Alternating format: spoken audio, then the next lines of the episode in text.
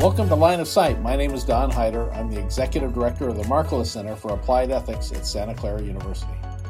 And I'm Brigit Helms, Executive Director at Miller Center for Social Entrepreneurship, also at Santa Clara University. And today we are so thrilled to have with us Joita Mukherjee. Joita is a climate finance professional who is advising climate finance funds and multilateral development banks on their efforts to mobilize capital for low carbon development in emerging markets. Until very recently, she led partner engagement and strategy for climate finance in the blended finance department at the International Finance Corporation, also known as IFC. In that role, she managed over $700 million in concessional donor funds to invest in climate change mitigation and adaptation pro- projects and to support advisory services. Prior to this role, Joita led IFC's advisory services for sustainable business in the South Asia region that focused on clean energy access, energy efficiency, climate smart agriculture, and renewable energy. Before joining IFC, Joita worked on privatization, financial sector reform, and microfinance at the World Bank.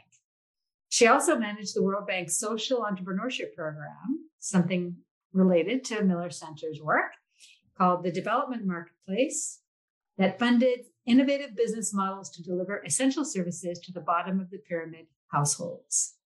So, Joita, welcome. So great to have you here. Thank you for having me, Brigit.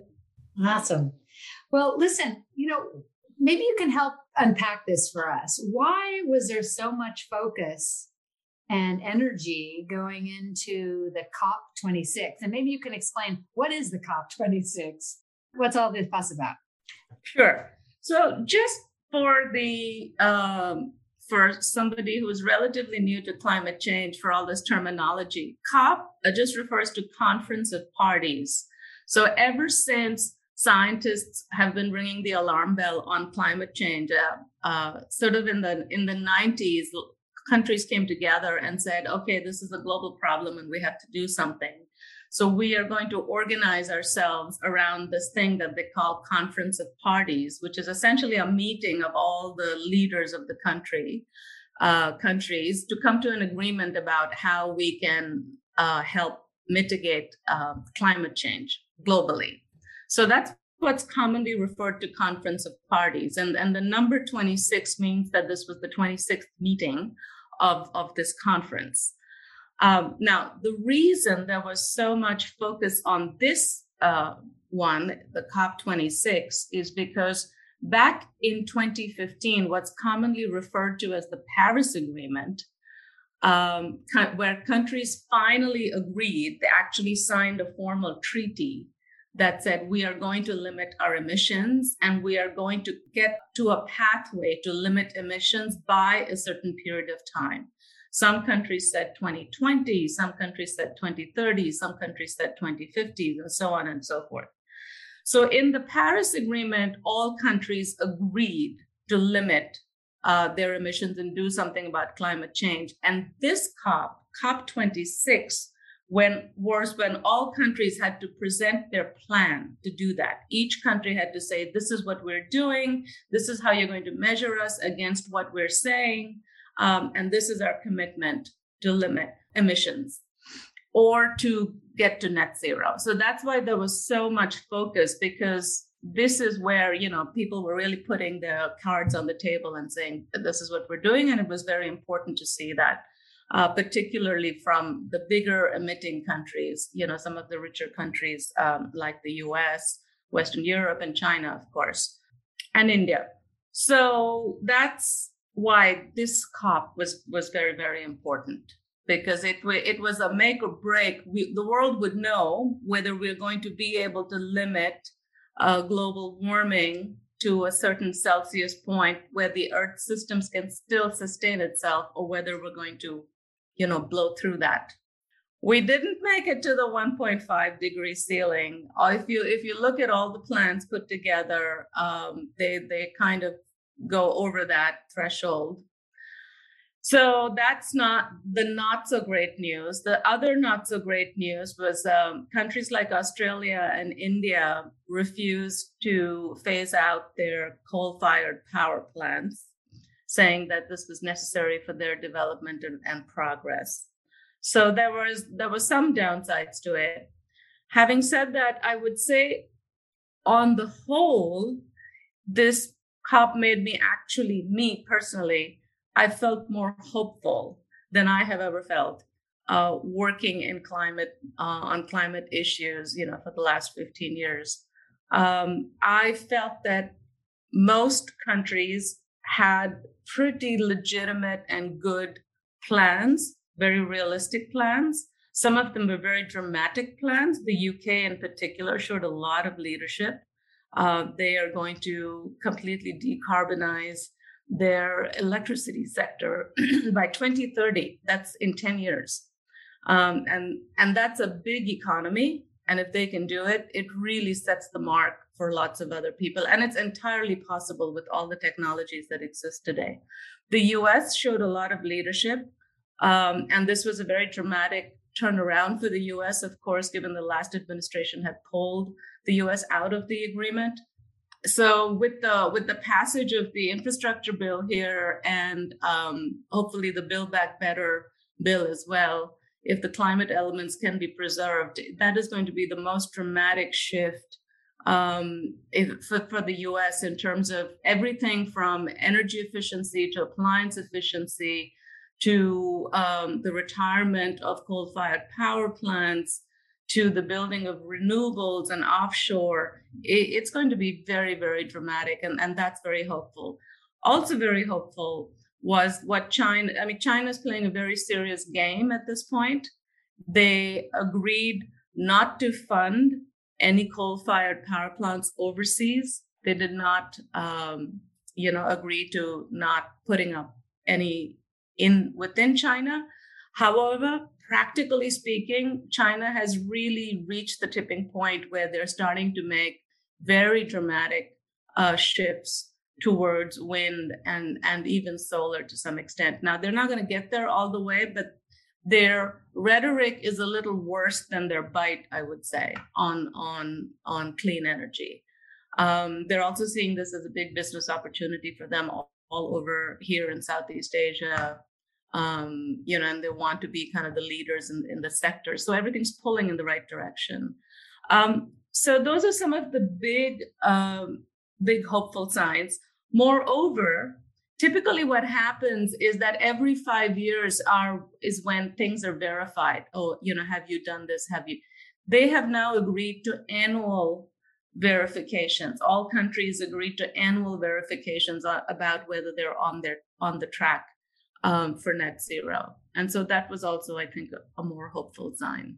And finally, sorry, one more thing, which to me is is is very very uh, useful, which is there was a lot of focus, and this was actually a lot of leadership. I must say, from, from the US and the Biden administration, there was a lot of leadership in looking at greenhouse gases other than carbon dioxide. So there are other greenhouse gases like methane, black carbon that uh, are more short lived. They don't live as long as carbon dioxide in the atmosphere, but can cause even more short term global warming. And so it was uh, a very historic treaty, actually, between the US and China to limit methane emissions. And the US and China are some of the bigger consumers of oil and gas. Um, and so with the two of them making that treaty, it's really going to have knock on effects for other countries to, to come into line. Um, and I, I think that can also, you know, be very, very dramatic and, and, and quite meaningful. As I was reading about this year's uh, meeting, one of the, you know, and I always am looking at everything through an ethics lens. One of the interesting issues for, for me came out in this idea that, you know, that some of the countries were making, uh, you know, to me, what was a, a fairly valid argument, which is the the West, the more developed countries, U.S., much of Europe, should be held to a different standard than countries who are just sort of getting their feet under them in terms of development, you know, trying to raise the standard of living for so many people, trying to just feed people and get people to a basic sustenance level, that there should be sort of a different standard. Given our ability now, that's not an issue for much of the West. And so we should be sort of leading the way and, and to sort of judge all countries by the same set of stand, standards probably isn't fair. You know, it's a fairness issue. You go along with that kind of thinking? Yeah, I, I, do go along with that kind of thinking. The the agreements generally talk about differentiated responsibility. So you, often when you read these uh, the COP agreements, they they have this phrase in there which is about differentiated responsibilities, and that's what it's getting to the heart of. Is uh, you know why penalize a Malawi uh, whose carbon footprint is you know one thousandth time a China or or in India or or, or the U.S. Um, so and so that I think people are aware, uh, and they have tried to make allowances for that. Um, there will be so th- that's why often the discussion around um, the COP and these things people refer to net zero. So it's because some countries will really bring dramatically bring down their carbon emissions. Some countries are, you know, have the license, if you will, to create carbon emissions. The impact has to be net zero.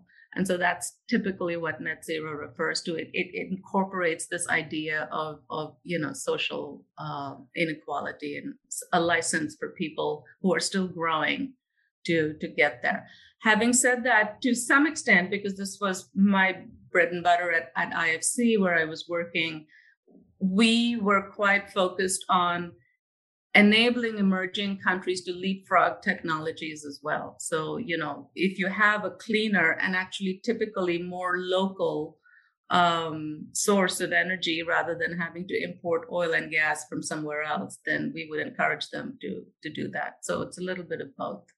Yeah, I've always thought that it seemed a little bit unfair, you know, now that you've already developed by trashing the environment. Right. Uh, turn around and tell all, all, the rest of the countries that don't do what we did. Um, yeah. Yeah. And that, uh, so thanks for clearing that up. Sorry, uh, Brigit, there's another aspect where this plays in. And I, if you've, you know, a lot of what you'll be hearing that the disagreements, especially when it comes to India and, and some of these other BRIC countries, you know, the South Africas and um, and the Indias of the world, is that they're they're saying, fine, you rich countries put all the carbon up there in the atmosphere, and you're telling us we have to go through this more costly route, these more costlier technologies. So you pay for it now, please. And that's what's typically referred to climate finance, right? So the rich countries have also said, okay, we are asking you to do something a little bit more difficult so, you know, we will be willing to pool our pool some money and make this money available to you to, you know, adopt these more expensive technologies. So there's a lot of controversy around that, but there is a whole field of climate finance where rich countries are pooling their money and through different kind of either either bilateral or multilateral climate funds are financing you know renewable energy projects or any energy efficiency work or you know those kinds of stuff in emerging markets. Yeah that seems a little bit more fair. Can, can i ask you something about um, you mentioned methane. And um, you know i've uh, as, as you know uh, just this year i became vegan.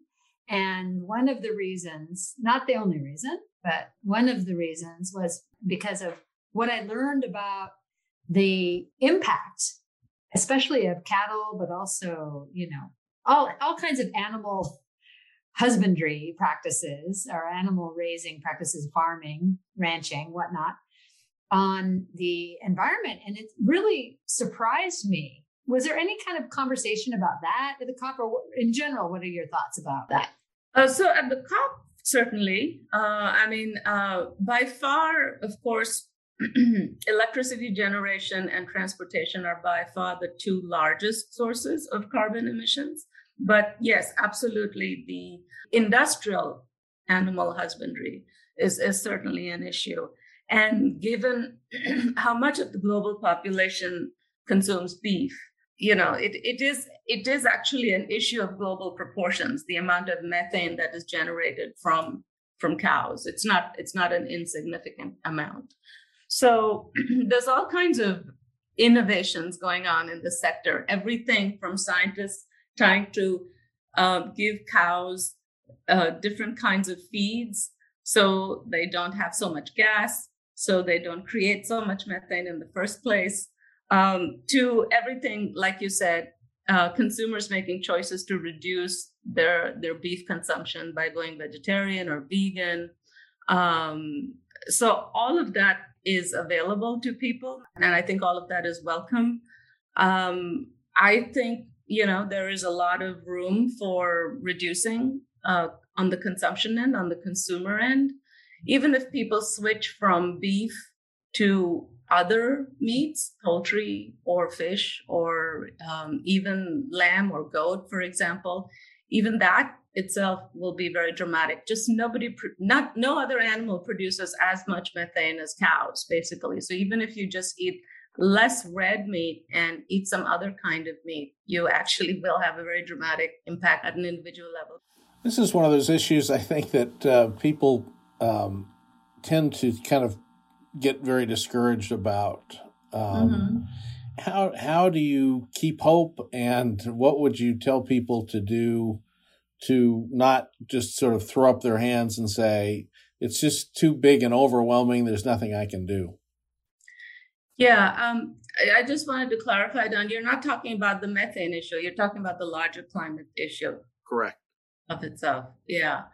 Um, it is, um, you know, and it, it's scary also. Sometimes people don't want to know how scary it is.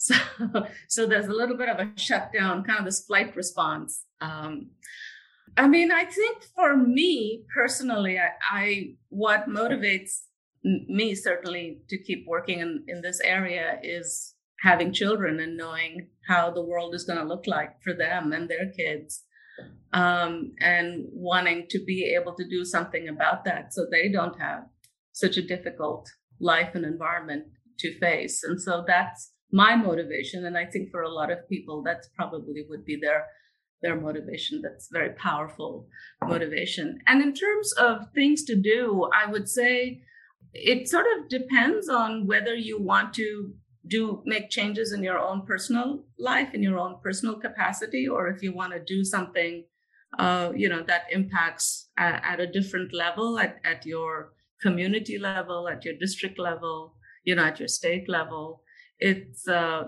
everything from the types of choices brigit's making you know uh, changing diet maybe driving less thinking whether you really need to fly you know just sort of looking at things and saying, do I really need to do this if I have a certain limit on how much carbon I want to emit? Or, you know, if I just want to be a little bit more responsible, can I bicycle to the grocery store instead of driving to the grocery store? And there's a series of small decisions you can make.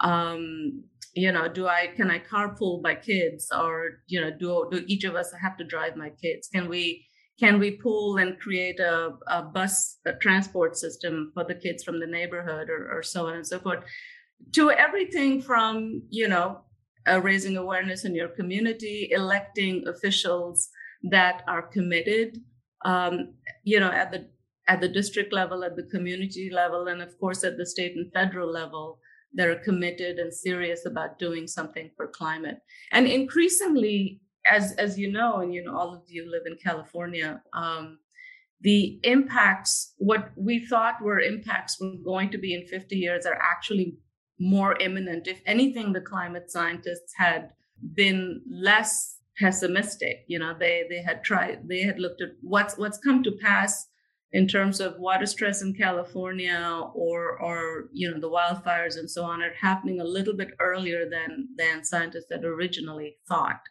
So clearly, it means that the there are tipping points within ecosystems. And when those are breached, you know, things happen very, very quickly. Um, and therefore, the importance of, of adaptation now is almost as important as mitigation. So, climate change is to some extent already upon us. And so, we need leaders and policy that are now going to help communities adapt to the changing climate. So, whether it's water stress or you know increasingly strong winds and hurricanes and storms um, all the infrastructure has to be built around that. We have to rethink how we're building buildings, how we're building cities, how we're looking at drainage systems, um, and so on and so forth. So it also matters who our leaders are and whether they're going to invest in communities to to make these changes because you know it's got to be done. Sorry, very long-winded, but I hope I, I was able to run the gamut between personal and then also That's great. Actually, I have a just kind of a simple question that might be interesting to some some people because you know the climate field has so much jargon. I guess all yeah. of our fields, all of our fields have jargon, right? Mm-hmm. Um, and you started to kind of get into it, but maybe it would be interesting just if you could just define mitigation and adaptation, because often in the climate world, people talk about these two things yeah. Two separate things and maybe yeah. you know, kind of give examples. You already started to do that but you know, give some examples of what that might mean. Sure sure. Mitigation is just to reduce or eliminate the emissions of greenhouse gases. So all these gases that go up into the atmosphere and create a blanket trapping heat in the earth's surface uh, so that's carbon dioxide, that's methane. Those are the two big ones. And there's other smaller um, uh, nitrous, and there's there's a bunch of other uh, CHFCs, hydrofluorocarbons, which used to be in air conditioning systems. Uh, so there's a bunch of these kinds of gases uh, that are called greenhouse gases. And so mitigation just means reducing the amount or eliminating totally the emissions of these into the atmosphere, the release of these things into the atmosphere. Adaptation means uh, how you adapt the way you are responding to a climate that's already changing. In in the case of a farmer, the the rain patterns are changing. So you're going to start changing the kinds of crops that you're growing. Your crop patterns are going to change uh, the types of pests that were, for example, right now, malaria used to be a tropical disease, but we're seeing more and more it's getting into the temperate zone as the climate's getting warmer and mosquitoes are able to move up latitude wise to, to more northern northern places and, and live there. Um, so you're gonna have uh, so that's an adaptation element. You know, now you you may need to spray for malaria you know in in places that you never thought of before. You may need to put ceiling fans or air conditioning in in places like austria and germany that that people never needed you know cooling systems in the summer. That's an adaptive uh, technique. So adaptation is simply the response um, of animals and, and humans to climate change. So those are the two big jargons in the climate world. Yeah you know when we think about the work that we do, the most immediate impact on poor, low income, marginalized people is uh, what's already happening. Right. True. And so we often talk about resilience, climate resilience, Correct. how to build climate resilience among those people who are disproportionately affected by the climate crisis, yet had very little to do with instigating it to begin with, kind of going back to Don's uh, point. I'm just right. wondering, um, what do you see a role for social entrepreneurship in addressing or combating climate change somehow? Oh yeah, absolutely. I mean, in, in two ways, right? Uh, so social entrepreneurs are innovators by nature. So, you know, they will come up with systems, processes, maybe even materials technologies uh, that are more climate friendly. And because they tend to work uh, with their local communities, they usually come up with solutions that are fit for purpose for the kind of communities that they work in. So rather than taking something very high tech, you know, they they something may be very high tech, but it's still made and sourced from materials and the talent, you know, that's available locally.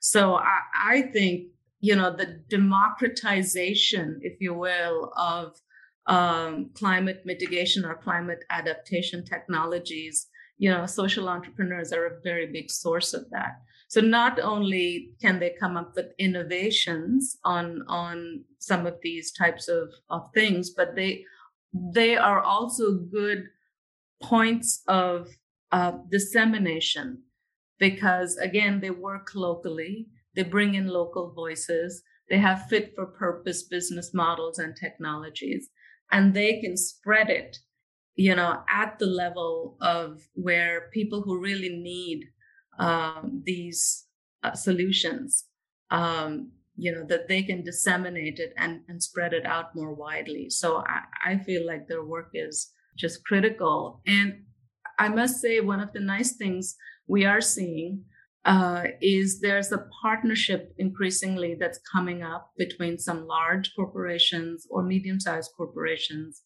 and social entrepreneurs who are working with local communities. So one example I want to talk about is oil palm in Indonesia, which is, you know, a very big cause of deforestation in Indonesia.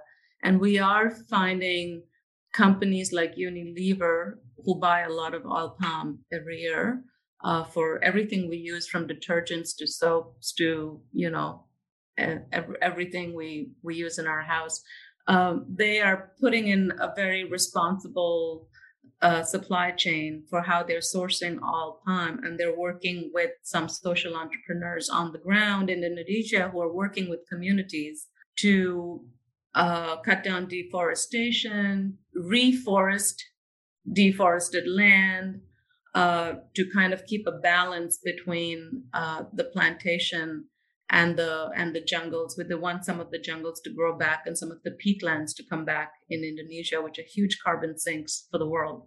Um, so we are starting to see some early uh, partnerships of, of this kind between smaller social entrepreneurship type companies who have modeled very well how to reach the communities and how to work with them together with the interests of a larger corporation that really wants to tighten up its supply chain uh, and make sure the way where they're sourcing some of their products from uh, is is being done in a responsible manner.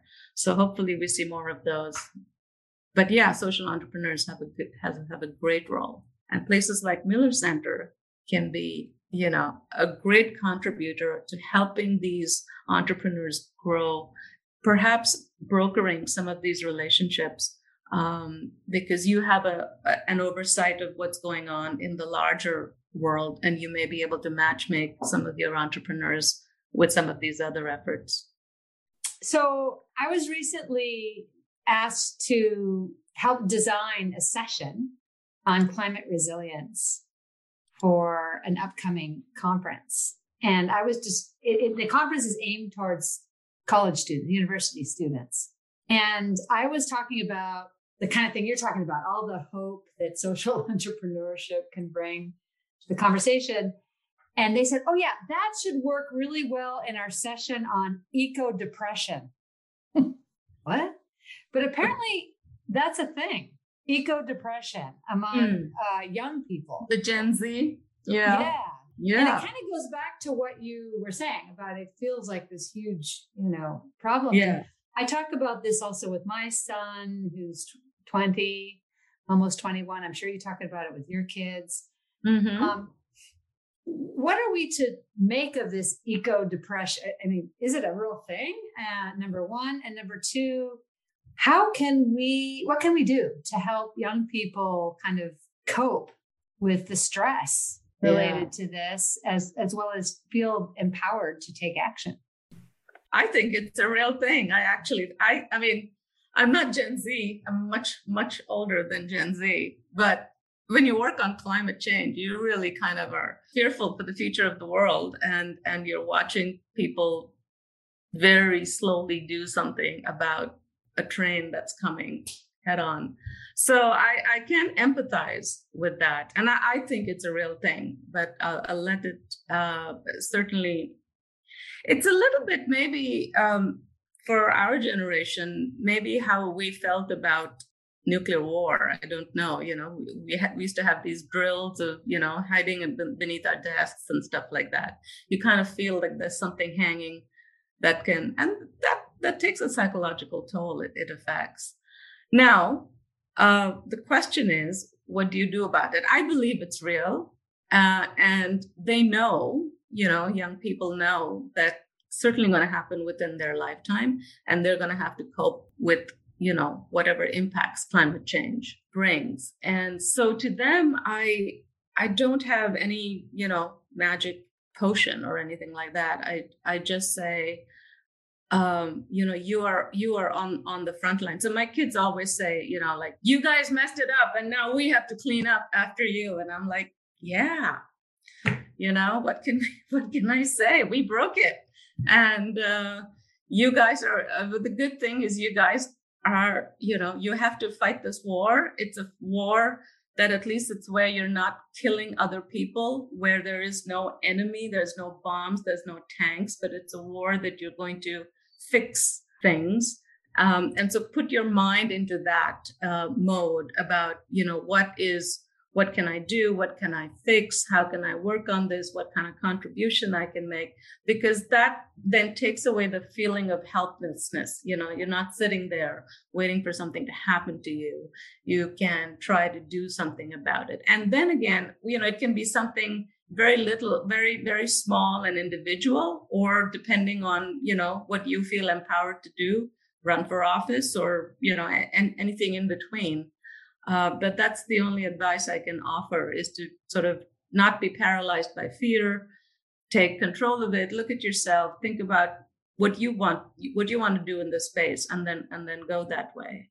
And great things will come of that you know? You'll have a butterfly effect what I'm encouraged by, I saw a headline the other day that Gen Z is joining environmental jobs by the droves. So people are fewer fewer people from that generation are going into you know banking and consulting and much more into something in the environmental space, whether it's hard science or policy or or anything like that. So I'm encouraged by that. Yeah, we're definitely seeing a lot of interest in this in uh, here at Santa Clara. I mean, the students are deeply interested, and I know that Don and the Markkula Center does a lot of work with corporates on ethical mm-hmm. issues, and I'm sure this kind of thing comes up all the time about the uh, the footprint, right? And ESG yeah. is becoming really there isn't a corporate CEO in America right now that's not thinking about ESG, E being the environment, and yeah. so. Uh, you know, now some companies are scrambling around trying to make it look like they're doing a great job on ESG, but might not be. But I think mm-hmm. it, other companies are really doing a serious assessment, and um, yeah, and so part of what we're trying to do is help them see how ethics can help them with ESG. But in terms of the yeah. environment, there's no doubt that they're going to have to think about their carbon footprint and what impact they're having on the planet. Yeah, it's true. The, I, I guess I should mention that one of the other hopeful signs from COP26 were the number of companies that attended COP26 and made pledges, uh, explicit pledges about what they would do in terms of their um, supply chains and stuff like that. Um, and I think they've, for the first time, they've come out very publicly um, you know, with, with clear targets so that they can be held accountable. Um, and I think, you know, what young people have done um, all around the globe, they have really taken the fight. I, I have never seen this this kind of awakening, if you will, in C suites to say we got to do something about it. Now, I am sure greenwashing will follow. Uh, and is there, but it is again for young people to keep that up, that activism up, you know, and to be more educated and more sophisticated and know when a company is just greenwashing, whereas, whereas when they're making real progress.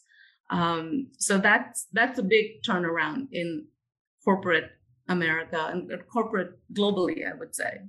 Great. Well, Joita, thank you so much for being here with us today. It's been so fascinating to learn more about climate change and COP26. I feel much better informed now than I was uh, just an hour ago. But thank you very much. This has been Line of Sight. I'm Brigit Helms, Executive Director at Miller Center for Social Entrepreneurship at Santa Clara University. And I'm Don Heider, Executive Director of the Markkula Center for Applied Ethics, also at Santa Clara. Thank you very much for joining us today. Thank you.